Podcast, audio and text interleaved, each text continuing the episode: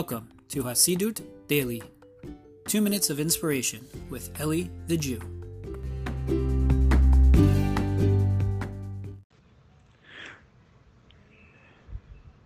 Shalom, my friends. Hope everyone's doing well. I wanted to share with you a quick thought. As you might be aware, Rosh Hashanah is just around the corner. And I want to share with you a little bit that we should understand what Rosh Hashanah is all about, right? If you look at the name Rosh Hashanah means Rosh, which means the head, and Shana means the year. And so obviously the simple meaning is the head of the year. But also if you look a little deeper, the word Shana in Hebrew has other names as well, has other meanings as well, and other connections as well. Right? Firstly, the same letters that spell Shana also spell the word Shana, which means sleep, and also Shone, which means to repeat, and also Shinui, which means a change.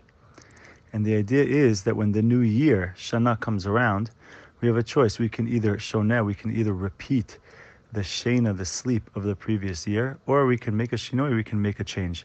And that all begins in the Rosh. And this is what, it all begins in the Rosh, which means the head, right? And so this is the idea of what Rosh Hashanah is all about.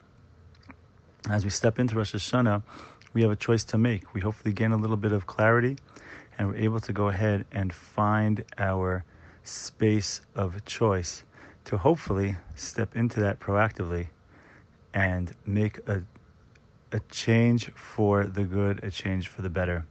My friends, will speak more, God willing, about Rosh Hashanah in the coming days. For now, have yourselves a wonderful one.